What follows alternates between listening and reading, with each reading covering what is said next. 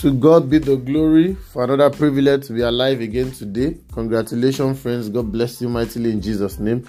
This is Reverend Damilola coming live to you today on my daily podcast, Daily Meditation.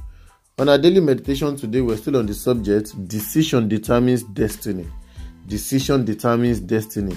And we're reading from Daniel chapter 12, verse 2.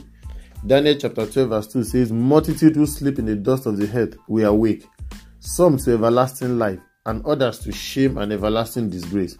Multitude who sleep in the dust of the earth will awake, some to everlasting life, and others to shame and everlasting disgrace. Friends, there are two destinations after our journey and voyage in this world. The Bible is very clear about these two destinations.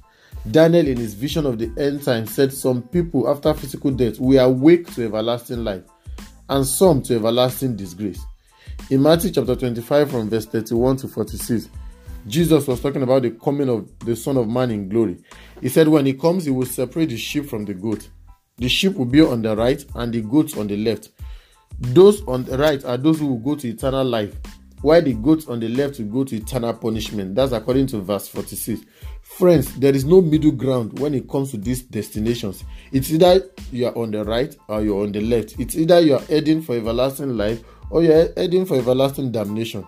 However, what will determine your destination among these two is your decision here on earth. Your choice will determine your destiny.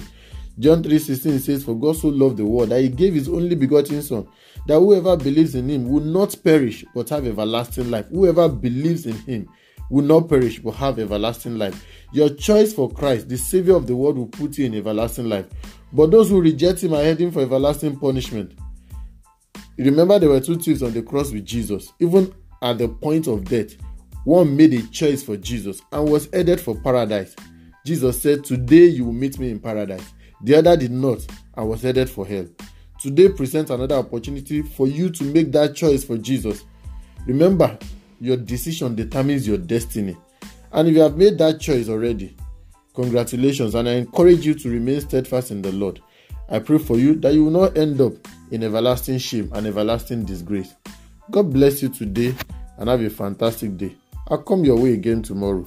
Bye bye.